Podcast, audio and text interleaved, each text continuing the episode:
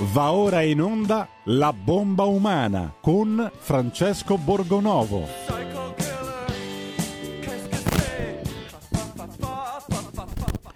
Radio Libertà, diamo subito la linea a Francesco Borgonovo per parlare con lui 02 66 20 35 29 oppure via WhatsApp al 346 642 77 56. Ben trovato Francesco.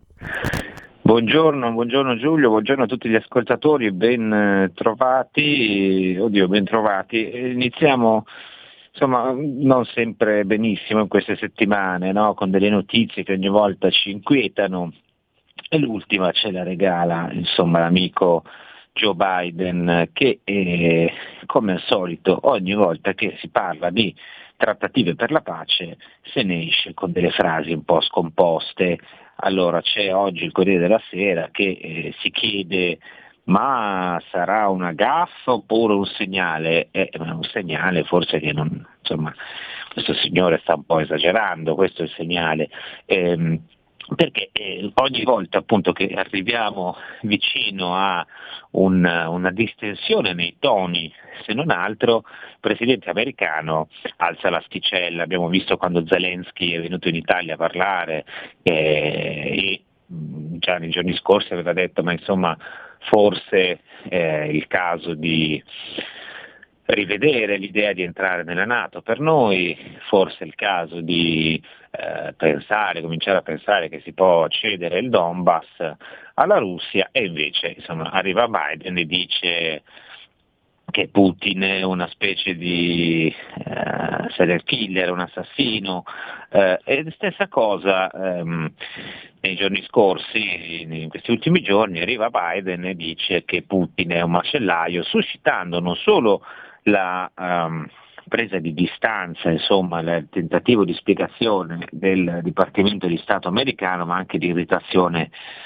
del presidente Macron e di altri, cioè se tu stai cercando una trattativa, continuare a sostenere che il presidente russo è un pazzo criminale non, o un criminale di guerra, come ha detto Biden già eh, in precedenza, forse non è proprio la strategia migliore. Allora, qui le cose sono due, cioè o al presidente americano scappano delle cose che non dovrebbe dire, come è capitato già in altre occasioni, oppure qui c'è un tentativo eh, deliberato di far proseguire questa tensione, portarla all'esasperazione, però qua stiamo un po' giocando con il fuoco se la strategia è questa, cioè quella di esasperare la situazione e non ci sembra che portino grandissimi eh, risultati, no? anche continuare a dire eh, vogliamo cambiare il regime in Russia, ma, ma, è evidente che non si può cambiare il regime in Russia, anche se noi sui giornali parliamo da giorni di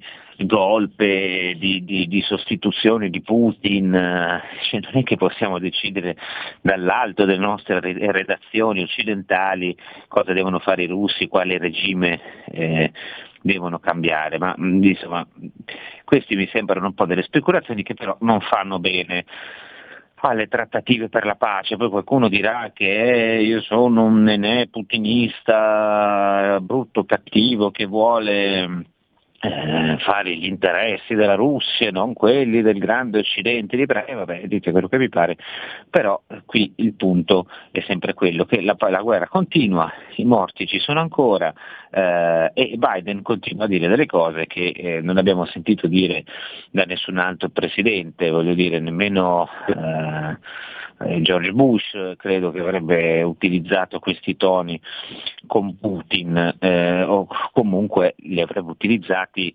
forse in maniera meno ipocrita, nel senso che poi Bush eh, mandava uomini sul terreno e, e faceva seguire alle parole i fatti, almeno la prendeva diciamo, di petto. Biden invece ci ha fatto capire che la Nato eh, non vuole l'ingresso dell'Ucraina, che non ci saranno soldati americani da subito, l'ha detto, e poi sta cercando in qualche maniera un po' scomposta di recuperare. E, però appunto a fare le spese siamo noi, sono soprattutto eh, le popolazioni ucraine, il cuore dell'Europa che è ancora in fiamme. Ne parleremo fra poco con un ospite d'eccezione che insomma siamo molto contenti di avere e con cui vedremo di esaminare tutte queste possibili alternative, intanto così un po' di musica per iniziare la settimana con un tono un po' diverso dai, dal, dall'orrore suscitato da certe uscite del presidente americano.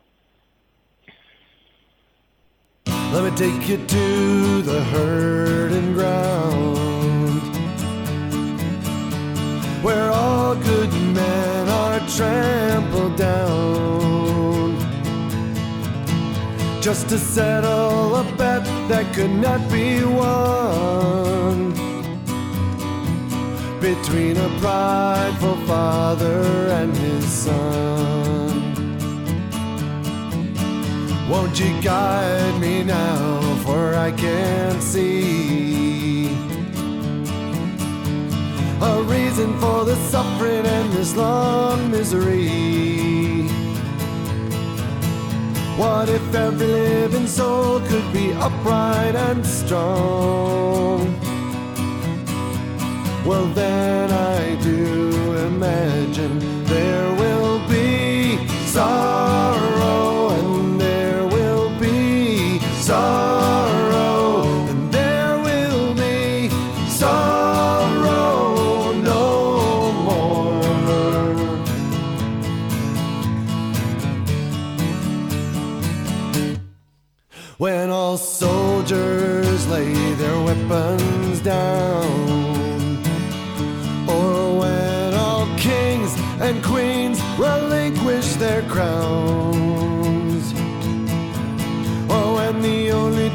Messiah rescues us from ourselves. It's easy to imagine there will be sorrow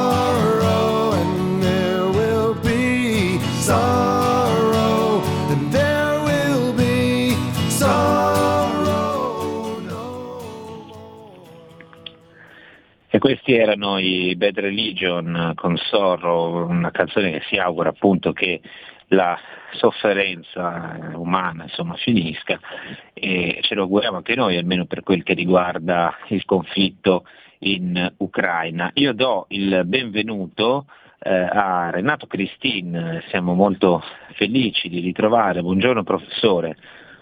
Buongiorno, buongiorno, buongiorno Francesco. Allora, Renato Cristin, che eh, già avete, modo, avete avuto modo di sentire ai nostri microfoni tempo fa, è professore all'Università di Trieste e ehm, autore di una serie di volumi molto interessanti che si occupano anche, potremmo dire, dello stato del mondo. L'ultimo, appena uscito per l'editore Rubettino, è Quadrante Occidentale, che è particolarmente utile, secondo me, per capire un po' come siamo messi in, um, in questa situazione, perché eh, si occupa un po' del, potremmo dire, dello Stato no, del, della democrazia liberale, del liberalismo e del, dei valori occidentali. Noi sentiamo ripetere questa parola che un po' avevamo dimenticato, no? la sentivamo tanto dire ai tempi delle guerre eh, diciamo in Iraq contro in Afghanistan, eh, l'Occidente, no? e, e, oggi è ritornato e questo scontro fra eh, la Russia e l'Ucraina è diventato un nuovo scontro tra l'Occidente e i suoi nemici, vedremo se ha torto o ha ragione. Io però prima di entrare dentro questo argomento che è fondamentale chiederei al professor Christine un'opinione sulle uscite di Biden che mi sembrano un po' uh, improvvide, diciamo, o, oppure magari insomma, secondo lui invece si tratta proprio di una strategia per alzare il prezzo, non lo so, non mi sembrano efficacissime. Ecco. Le uscite di Biden a cui si riferisce immagino siano queste ultimissime diciamo, dichiarazioni da Varsavia. Esatto, sì, ma in generale insomma, un po' questo atteggiamento che il presidente americano ha tenuto negli ultimi tempi, cioè anche quando persino lo stesso Zelensky sembra abbassare un po' i toni, il presidente Biden alza un pochino l'asticella, prima dicendo che Putin è un criminale di guerra, adesso eh, dicendo che è un macellaio, eh, poi un assassino, insomma eh, sembra che voglia un pochino esasperare i toni, no? e, ehm, e però mentre da un lato esaspera i toni, in realtà nella pratica eh, ha fatto capire che l'impegno americano eh, è solo quello diciamo, di stare, solo quello di spinta, perché poi eh, uomini sul terreno, lo ha detto da subito, non ne verranno mandati. L'intervento della Nato è stato escluso. Ehm, appena iniziata diciamo, l'invasione russa, i diplomatici americani sono stati spostati verso l'ovest dell'Ucraina, quindi danno un segnale insomma, un po' particolare, non proprio di restiamo qui ad affrontare la tempesta assieme a voi. E quindi eh, questa è la valutazione un po' che, che chiedo, cioè fa male alle trattative questa, eh, questa posizione così un po' bellicosa? Risposta? Non lo so. Prego. Eh, risposta non lo so. Eh, non, non, non, lo so letteralmente, eh, in quanto eh, intanto si tratta di eh, segmenti eh, di, un, eh, di, un, orizzonte molto più vasto, molto più, più complesso, articolato, sfumato, pisettato, contraddittorio. Eh, e in secondo luogo perché mh, eh, oggettivamente e soggettivamente soprattutto ehm, non, non, riesco a determinare quali siano le effettive effettive eh, linee strategiche eh, nella contingenza attuale naturalmente in cui e su cui eh, si muove l'amministrazione Biden. E quindi diciamo che la prima risposta è davvero un non lo so, un, eh, speriamo che eh, in qualche modo questi, questi, toni che lei ha sottolineato eh, facciano semplicemente parte di una sorta di dialettica eh, diciamo della contrapposizione che è una forma di dialettica eh, cioè, potrebbe essere che stiano facendo un po' insomma poliziotto buono e poliziotto cattivo per dire semplicemente. Per, cioè... per, per, un verso anche, ma soprattutto anche, sono anche risposte, sa, quando il eh, presidente russo eh, parla di un, un occidente nazista, insomma non è che sia tanto in qualche modo eh, diplomatico, ecco, e quindi diciamo che questo tipo di, di dialettica eh, fa parte della, de, del, della retorica che accompagna, però e lì il punto è questo, insomma, che cosa accompagna, che cosa, che cosa c'è sotto? Sotto intendo non eh, dietro al, alle scene, intesi come retroscena, sotto intendo al fondamento delle cose, insomma, che cosa sta accadendo, eh, al di là di quello che si vede e che oggettivamente è, è tragico perché eh, non si era mai visto in, in Europa tranne eh, i casi eh, per carità sanguinosissimi e dolorosissimi, ma tutto sommato circoscritti delle guerre, chiamiamole così, balcaniche eh, del, del, degli anni 90, ehm, non si era mai visto in Europa una, una carneficina di questo genere, ecco, di queste proporzioni, e quindi un popolo insomma, eh, che viene bersagliato e, e, e non dico annientato certamente, ma ha colpito pesantemente. Ecco. Ecco, ehm, la, la, domanda, la, domanda, che, che, bisogna porsi, credo che lei, ovviamente so che lei eh, certamente si pone e a cui certamente dà risposte, e ho sentito anche molti suoi interventi in questa, in questa chiave e so che eh, la questione è ben presente nella sua riflessione ed è ben presente in, in tutti noi, cioè che cosa sta realmente accadendo o che cosa eh, in qualche modo possiamo determinare stia realmente accadendo in, in questa fase. E, e qui diciamo, per, per, eh, avviare una risposta a questa domanda un pochino più, più, più di fondo, eh, direi che eh, si tratta di eh, una, una, un confronto avvenuto sul piano militare di uh, un, o, per, o meglio uno scontro avvenuto sul piano militare di un confronto che eh, avveniva già da tempo eh, sul piano politico, politico-culturale anche in senso lato, ecco, diciamo, fra eh, la Russia e, e l'Occidente diciamo in generale l'Europa in particolare perché ovviamente più direttamente a contatto con... Eh, con...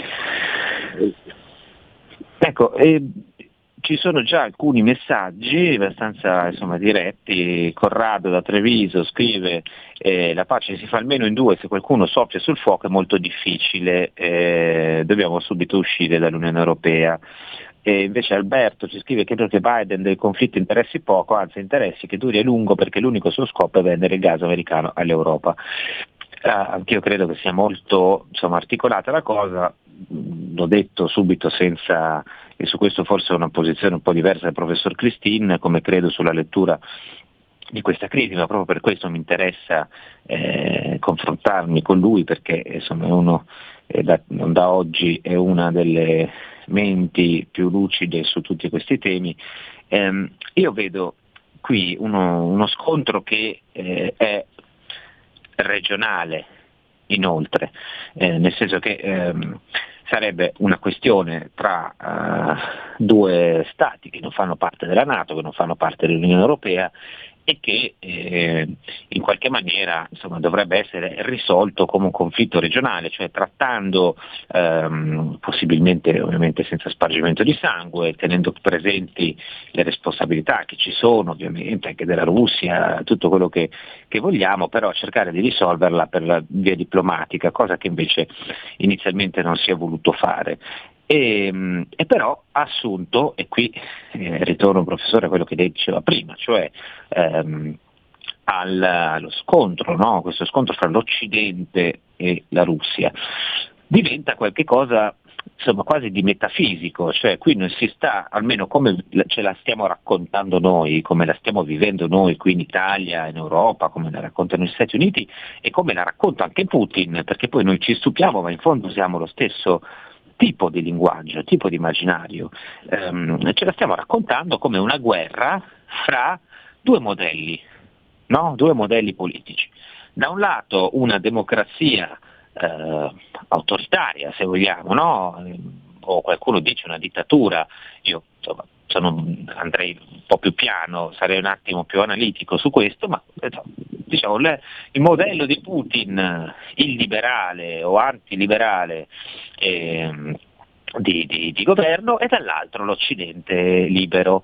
No? E dice bene il professor Christine quando eh, fa notare che Putin presenta l'Occidente come nazista, anche se ehm, Qui c'è una curiosa e sicuramente propagandistica, visto che sono in guerra, sovrapposizione fra due elementi, cioè se leggiamo ad esempio quello che scrive Alexander Dugin, che non è l'ideologo di Putin, però rappresenta in parte in questa fase estrema un pensiero che c'è, cioè quando si dice nazismo in realtà loro stanno intendendo una specie di grande satana liberale, no? un, eh, questo mondo che avanza corrotto, eh, questo liberalismo che vuole distruggere i valori tradizionali e la Russia che fa come da sua tradizione il catecon, no? si dice con un termine insomma, forse un po' complesso, ma che vuol dire potere che frena. Che cosa frena? La fine del mondo. No? Questo è un po' il quadro. E dall'altra parte noi vediamo questa cosa ci viene proposta dagli americani come la lotta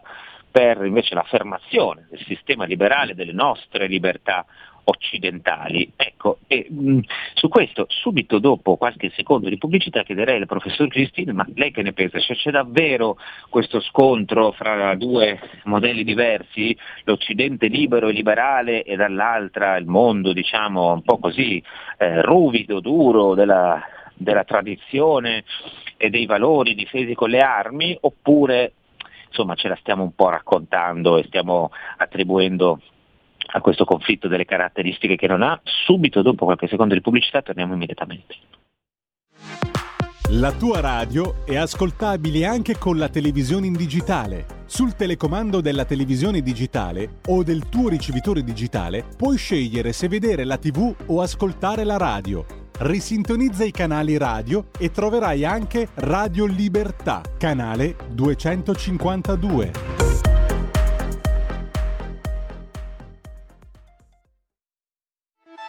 Stai ascoltando Radio Libertà, la tua voce libera, senza filtri né censure, la tua radio.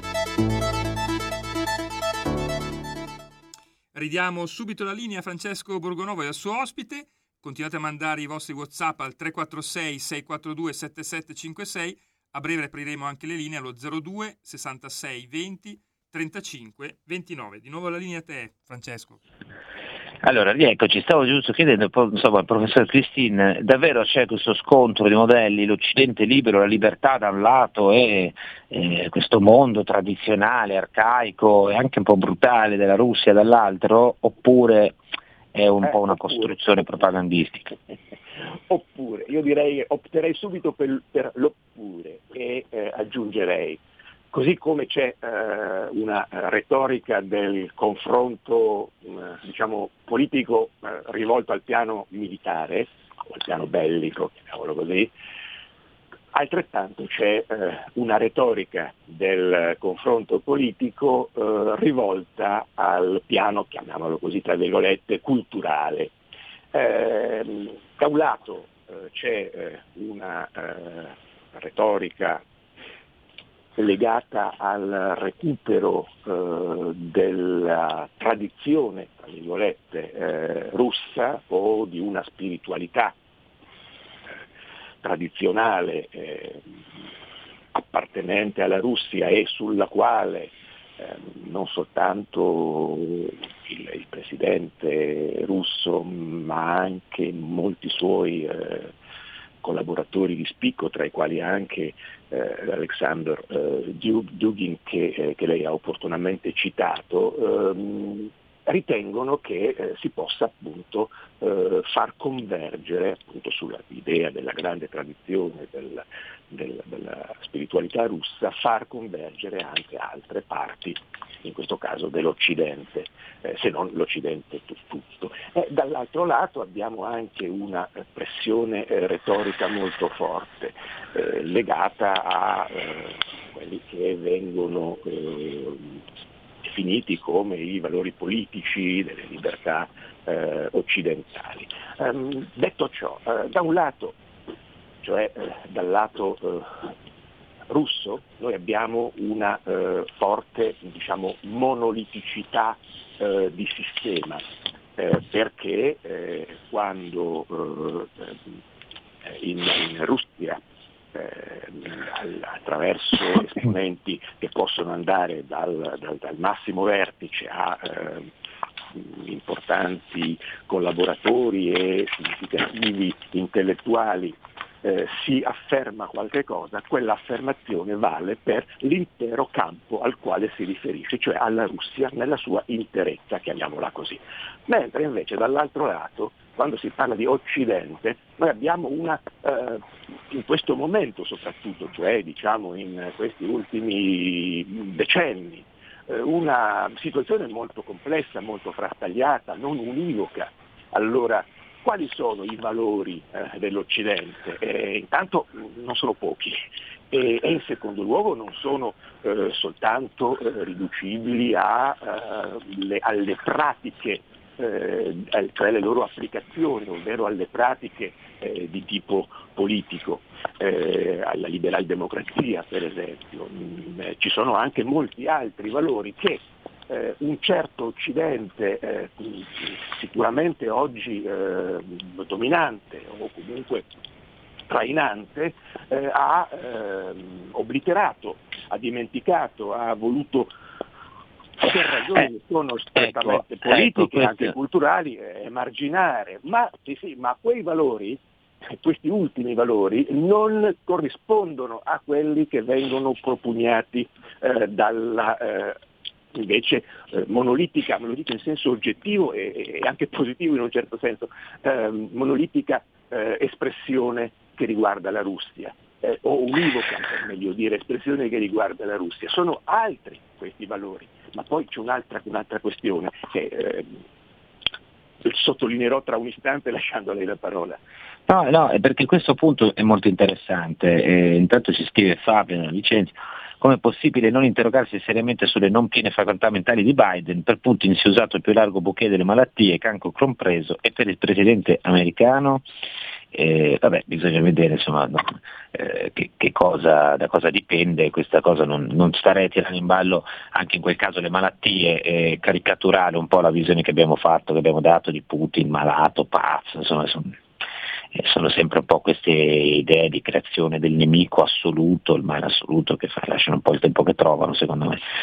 Ma il punto è quello che diceva il professore, cioè Qui, eh, professore, non nascondiamoci, no? cioè, a, a, gioco facile Putin eh, o alcuni dei suoi, eh, dire, dei, dei suoi connazionali che, che, vedono, hanno una visione tradizionale, hanno gioco facile eh, a dire ma l'Occidente è eh, ormai perduto, ha distrutto la sua identità, la sta abbandonando e voi venite qui a combattere per delle cose che poi insomma non è che siano così apprezzabili e in effetti eh, se noi ci raccontiamo cioè, io vivo questo paradosso, professore, io lo dico molto seriamente così, e anche molto direttamente, semplicemente per quanto posso.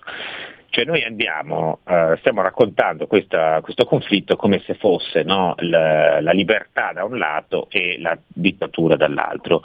E però poi eh, io vedo che gli ucraini, quegli ucraini che combattono, insomma la popolazione civile, ehm, almeno nell'immaginario, no? quella l'idea per cui combattono, non è eh, per organizzare il gay pride o per eh, vedere Netflix, cioè questi stanno combattendo con la bandiera eh, per la loro patria, per la loro famiglia, stanno rischiando la vita eh, per dei valori che noi oggi invece qui trascuriamo. E noi stiamo combattendo Putin forse per degli altri motivi, no? pensando oh, ma come cattivo questo che discrimina i gay. Cioè, eh, sono due visioni eh, secondo me completamente diverse, cioè anche l'Occidente mh, mm, dovrebbe un pochino rifletterci, perché altrimenti hanno gioco molto facile no? i critici a dire, anche Dugin a dire ma insomma voi siete così eh, trascinati da questo nulla no, che avanza, questa, questo liberalismo che ormai e qui quando parlano di denazificazione, questo liberalismo ormai è diventato come il nazismo perché distrugge tutto, una mega macchina tecnologica mostruosa che sta cancellando i popoli, e, e non è del tutto, del tutto sbagliato, no?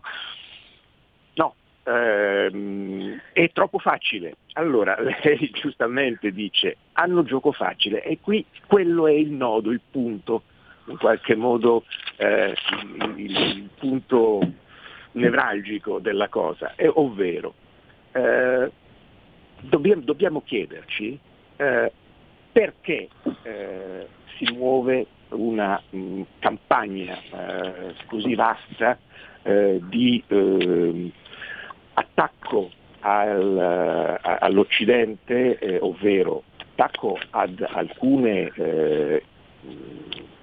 strutture importanti, teoriche eh, e, anche, e, anche, e, anche, politiche eh, all'Occidente, perché è chiaro che eh, la, la, la, critica al eh, liberalismo da parte, da, parte, russa, la critica al liberalismo eh, occidentale implica anche una critica ai sistemi liberal-democratici, ovvero alle democrazie, e, e quindi se per un verso c'è una, una critica di tipo eh, culturale, per un altro c'è anche una critica di tipo politico. Ma la domanda eh, che eh, dietro a quel gioco facile o troppo facile eh, mi porrei e mi pongo è perché eh, avviene tutto ciò? Eh, io penso che eh, la questione vada anche ricondotta ad un ulteriore piano, ad un'ulteriore dimensione, e cioè molto meno, molto meno spirituale, eh, molto meno eh, diciamo, enfaticamente legata eh, alla, alla, tradizione e invece molto più prosaicamente, pragmaticamente legata a eh, interessi di tipo, eh, chiamiamolo così, politico-economico, ovvero eh, noi no, non dobbiamo dimenticare che la Russia attuale eh, si forma non attraverso una eh, rivoluzione eh, di popolo rispetto all'Unione Sovietica, ma si forma a causa del crollo dell'Unione Sovietica. E ehm, Mentre negli altri paesi dell'Europa centro-orientale eh, l'Unione Sovietica era una potenza occupante e tutti i popoli la sentivano come potenza occupante e nel momento in cui è crollata eh, quei popoli hanno voluto immediatamente liberarsi da quella occupazione, non soltanto materiale eh, e bellica, ma anche mentale e politica, eh, in Russia tutto questo non è accaduto così, diciamo, in modo così massiccio. Ehm, in Russia eh, la eh, struttura politico-amministrativa eh, dell'Unione Sovietica si è mantenuta eh, in, nella nomenclatura eh, via via nel, nel, corso degli anni fino alla nomenclatura odierna. Quindi eh, io penso che eh, questo sia un terreno, un piano sul quale ricondurre la questione del, eh, del confronto e dello scontro e anche del conflitto tra Russia e, e Occidente, ehm, in quanto eh, credo che per molti aspetti eh, le, le, premesse eh, del movimento eh, o dell'azione che eh, la Russia ha da tanti anni, fin eh, dalla, dall'occupazione eh, della Crimea, ha, ha sviluppato sul, sul, piano militare, sul piano geopolitico, non siano state ben comprese anche e proprio direi, personalmente direi proprio, eh, a causa della mancata comprensione della persistenza eh, del sovietismo, non lo possiamo più chiamare comunismo nel senso che il marxismo-leninismo è stato relegato in soffitta e tuttavia eh, il sovietismo è ben presente nelle persone e nella mentalità di gran parte della nomenclatura attuale, ecco, eh, non abbiamo compreso questo dato e allora noi abbiamo saputo confrontarci con questo, abbiamo creduto che eh, l'Unione Sovietica fosse davvero completamente sparita e che tutto ciò che la costituiva dal punto di vista ideologico e soprattutto dal punto di vista... Eh, fosse sparito a sua volta. Esatto. Chiarissimo, chiarissimo, perché forse eh, così come dentro l'Unione Sovietica c'erano tratti diciamo, di, di, di, un'idea di impero che poi non si era dissolto, anzi Stalin poi in certi momenti, eh, specie per la, guerra, la grande guerra patriottica come la chiamano, ha un po' rinverdito no, i fasti imperiali, richiamando poi la, la mm, eh, Chiesa ortodossa a collaborare. Vediamo se eh, c'è ancora la telefonata o se è caduta la linea. Pronto? Andiamo. Pronto, buongiorno. Buongiorno, sì, prego. Buongiorno, sono Fabrizio di Sabio Chiese. Buongiorno. Allora, io rimango un po' perplesso quando si parla delle tradizioni russe, legate magari anche alla religione, immagino, loro, e ai loro modi di vivere, perché a me sembra che dal 1917 in poi fino al 1991-92, perciò parliamo di 82-83 anni, 72-73 anni, sono rimasti sotto una dittatura comunista sovietica che negava prima di tutto la religione. Che poi Stalin abbia usato la religione per la guerra patriottica e per difendere la, la cara madre Russia posso anche capire, però lì la tradizione secondo me che si è portata dietro è sempre stata quella di una feroce dittatura, di milioni di morti, dei gulag. Pertanto non penso che si possa contrapporre la loro storia a quella dell'Occidente che avrà anche tanti difetti ma quando io posso andare a votare, posso esprimere le mie opinioni, posso leggere giornali differenti, posso andare sui social e scrivere e leggere quello che, c'è, quello che voglio è una ben certo. diversa cosa. Quello che dico è che secondo me è tutta una montatura politica e retorica per mantenere il potere a Putin, perché Putin anni fa riusciva a dare il potere facilmente, era convincente. Chiarissimo. Se dovessero fare libere elezioni penso che non lo poterebbero più, questo è il mio idea. Chiarissimo, chiarissimo. Ci sono altre due chiamate, buongiorno. Ciao Francesco, Nando da Pioltello. Buongiorno Nando. No, per prego. integrare quello che dicevi tu sul liberalismo e fare mm. qualche considerazione. No? Dieci anni fa mi ricordo avevo telefonato a una tv locale, avevo fatto una litigata pazzesca con il radicale Marco Cappato perché pur di attaccare Putin difendeva gli integralisti islamici della Cecenia. Oggi vedo che è stato riesumato dal sepolcro Antonio Stango, il mio amico Antonio Stango, che negli anni Ottanta era ospite abituale di Radio Liberty, non Radio Libertà, Radio Liberty, Voice of America, organizzava iniziative contro l'Unione Sovietica, poi caduto al muro è sparito per 30 anni, è stato riesumato oggi per attaccare la Russia di Putin. Sinceramente io su questi personaggi, su questi liberali, su questi radicali qualche domanda penso ci sia da porsela e la prima è ci avranno mica il culo sporco come direbbe Umberto Bossi. Ciao. Ecco, Nando sempre molto diretto, abbiamo un'altra chiamata, buongiorno. Sì, buongiorno a tutti e due di Getta. Allora. Putin macellaio e Biden cosa sarebbe secondo voi? L'unico paese occidentale, questo non lo dice nessuno, che applica la pena capitale sono gli USA.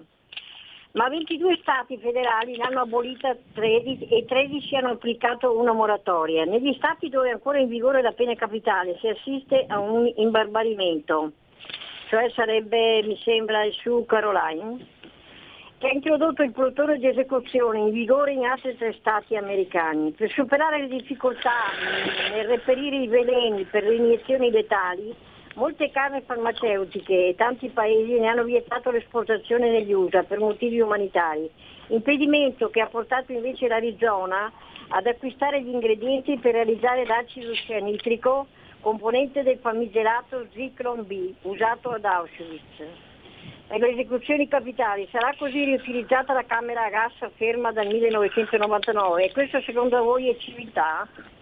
Per gli americani sì sembra. Vi saluto, arrivederci tutti e due.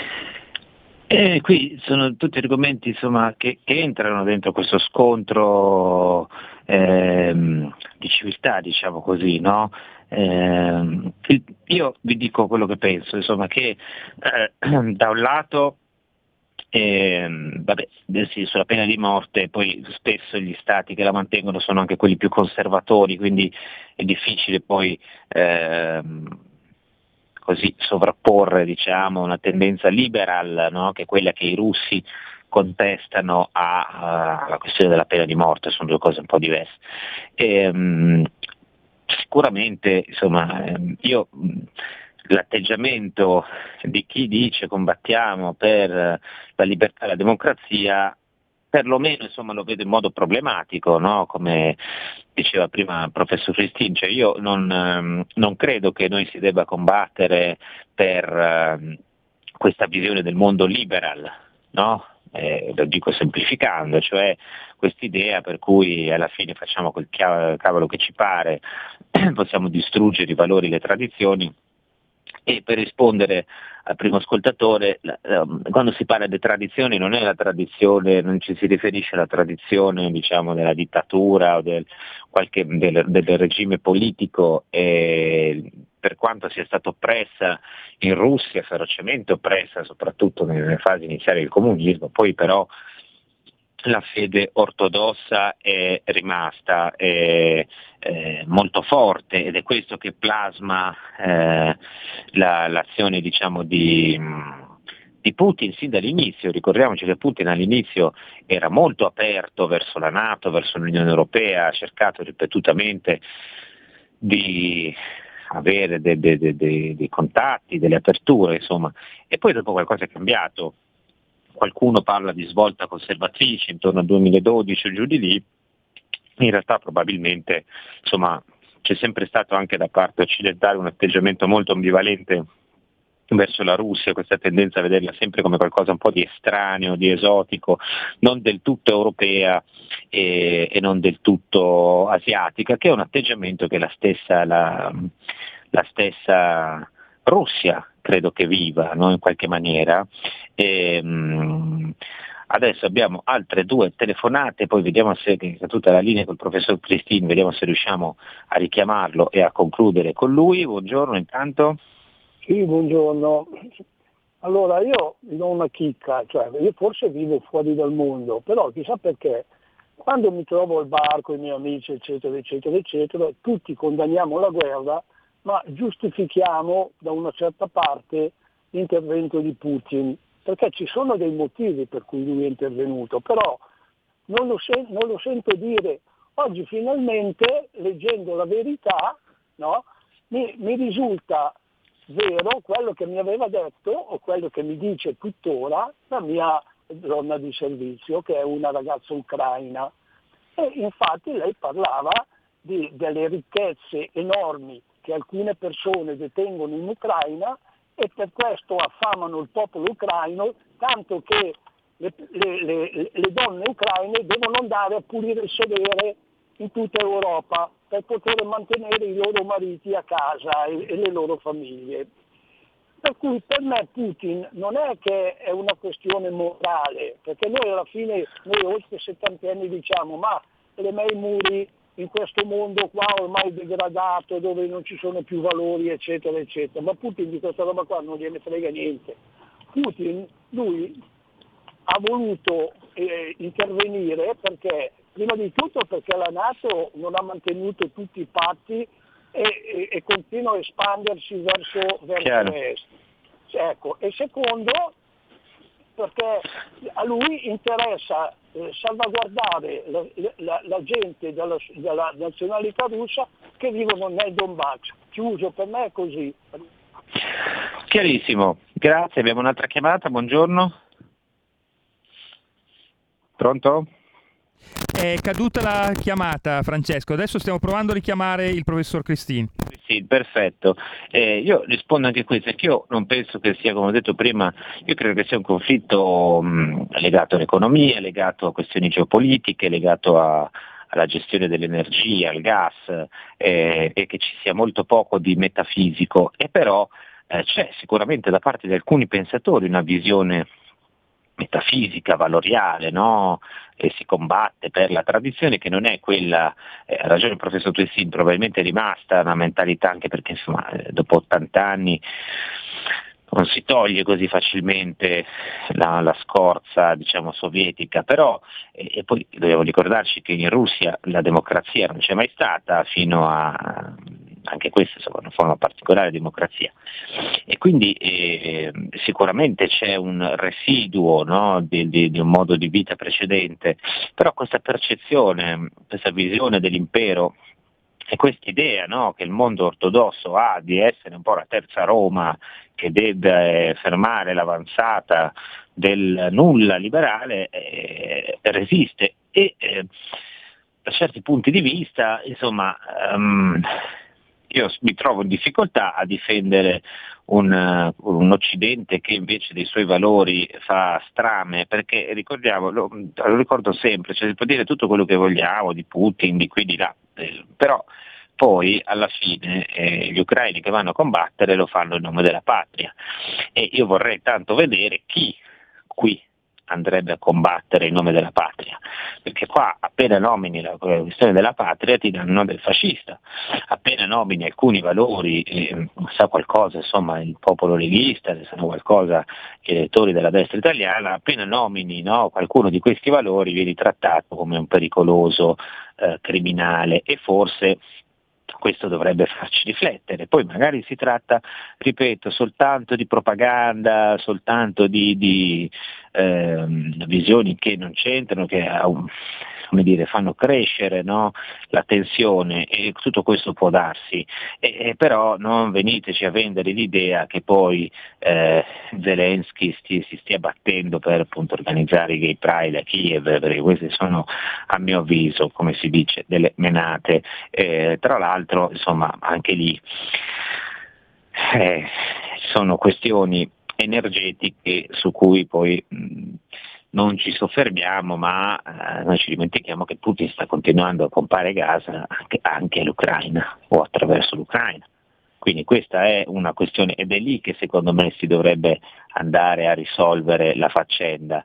Non so se siamo riusciti, Giulio e Regia, a ripristinare il collegamento con il professor Cristin. Eh, abbiamo avuto un piccolo problema sul telefono, ma fra 30 secondi avremo il professore. Perfetto, allora sta, stiamo risolvendo, questo è il bello della diretta, eh, rimangono le comunicazioni in Ucraina, ma cadono qui da noi ogni tanto per dire, no, sarà l'Occidente corrotto. No, non lo so, nel frattempo però continuano ad arrivare i vostri Whatsapp, quindi ne leggiamo alcuni.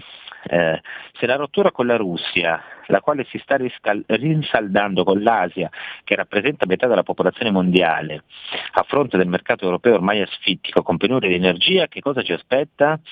pandemie, emergenze climatiche e ambientali, vero o poco vero, ma alla fine che resta? Eh, resta che il mondo si ridivide in due e, e, il rischio è proprio questo, che insomma, metà del globo, cosa che noi facciamo finta di non vedere, sta dall'altra parte, non tanto con la Russia, ma contro questa visione di guerra di civiltà occidentale. Francesco, abbiamo recuperato l'ospite. Perfetto, ecco il professor Giustini, non so se ha, professore è riuscito a sentire un po' le posizioni che sono diverse dei nostri eh, ascoltatori, però io in conclusione eh, le, le, chiederei questo, che poi il tema del, del suo libro Quadrante occidentale, ve lo ricordo, edito da Rubettino, perché il punto è proprio questo, cioè lei propone insomma, una via per riuscire a recuperare no?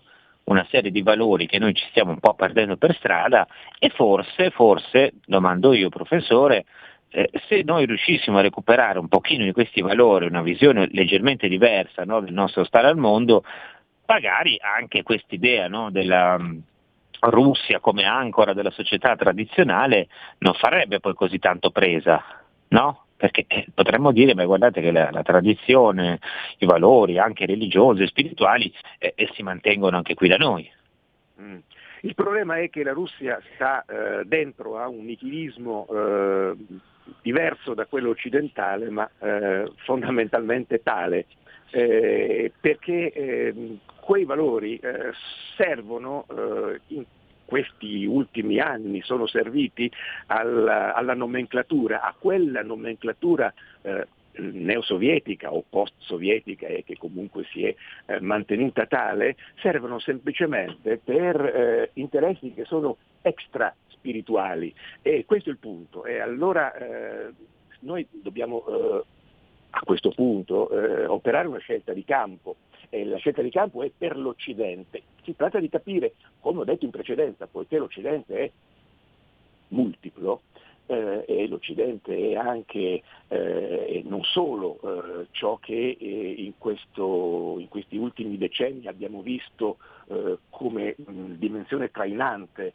eh, della, o come leadership eh, del, eh, politica dell'Occidente, ma l'Occidente è la sua tradizione, ecco che noi eh, all'interno di questa scelta di campo dobbiamo eh, cercare di capire come sia possibile salvare l'Occidente dall'interno, non possiamo pensare di salvare l'Occidente da un esterno che non è fondamentalmente un apporto spirituale, eh, anche se nessuno nega che ci sia evidentemente nella grande tradizione russa un apporto spirituale, ma in questo momento eh, quell'esterno eh, rappresentato dalla Russia è eh, una prosecuzione eh, della eh, struttura politico-burocratica sovietica ed è una manifestazione di una volontà di potenza che è anti-occidentale non necessariamente eh, sul piano dei valori o dei principi, ma è anti-occidentale sul piano della politica di potenza e sul piano della geopolitica e della volontà di potenza di quella nomenclatura.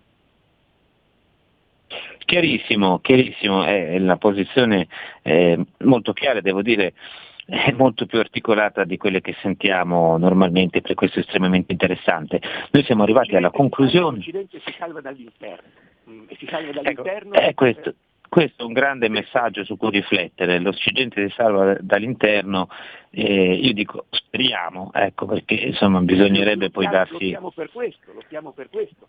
Nella contingenza, nella contingenza è chiaro che una scelta di campo, eh, stiamo parlando del, del, del confronto eh, russo-occidentale eh, con... Certo, bisogna, con bisogna compierla, dice lei. La scelta di campo, di campo è, è, è, non solo necessaria, ma direi anche logica, a partire da quella, da quella premessa che ho fatto prima. Se l'Occidente si salva solo dall'interno, beh, non c'è altro. Dopodiché è chiaro che in questo, che in questo momento è, necessario eh, agire e non soltanto teorizzare, chiaro. Allora, noi siamo arrivati, come dicevo, alla conclusione. Io vi ricordo, perché è utile tantissimo per leggere la realtà di oggi, per approfondire tutte queste tematiche, quadrante occidentale Rubettino Editore, il libro del professor Renato Cristin, eh, se volete riflettere su tutte queste cose, questa è un'ottima occasione secondo me per comprendere meglio il mondo dove viviamo, per comprendere meglio che cosa ci sta succedendo intorno, quindi io vi invito sempre a informarvi, a leggere, a approfondire. Quadrante Occidentale, il professore Renato Cristin. Professore, io la ringrazio di essere stato con noi, di aver condiviso con noi questa mattina. Io vi saluto, noi ci risentiamo venerdì mattina. Buona settimana a tutti. Avete ascoltato La bomba umana